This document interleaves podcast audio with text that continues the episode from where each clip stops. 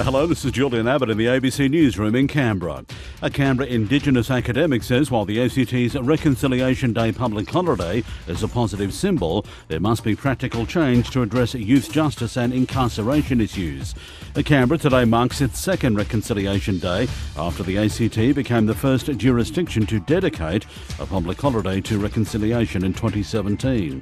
Dr. Janara Gurong Gurong is a former policy advisor in Indigenous Affairs and says the ACT needs to curb high rates of children in out of home care, incarceration, and elder abuse. It's a celebration of the First Nations people in this area, their diversity, their capacity, their capabilities, the services. Then it's also about raising awareness. Okay, we've got this dark underbelly, poverty and homelessness and elder abuse and other things that does need to be addressed. More than 1 million journeys were made on Canberra's new public transport network during the free period. Isaac Nowroozi reports. The free transport period was designed to get Canberrans used to the new network.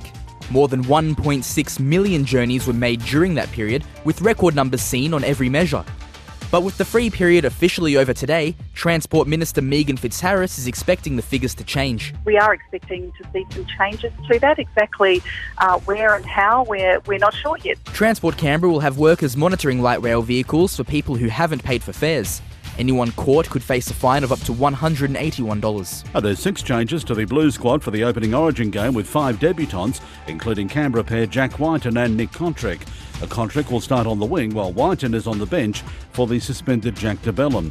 A Blues coach Brad Fittler says it's Wighton's time. I think everyone's wanted him to play for New South Wales for quite a while. Just a very aggressive player. The way he's fine-tuned his game playing five-eighth, his kicking has been fantastic, getting better and better each week. But once again, I think he's aggressive. Whatever position he plays, you just know he's going to run hard, he's going to tackle hard. You're going to know if you get hit by him, and you're going to know if you tackle him. And you know they're really important things in start of Origin. And that's the latest from ABC News in Canberra.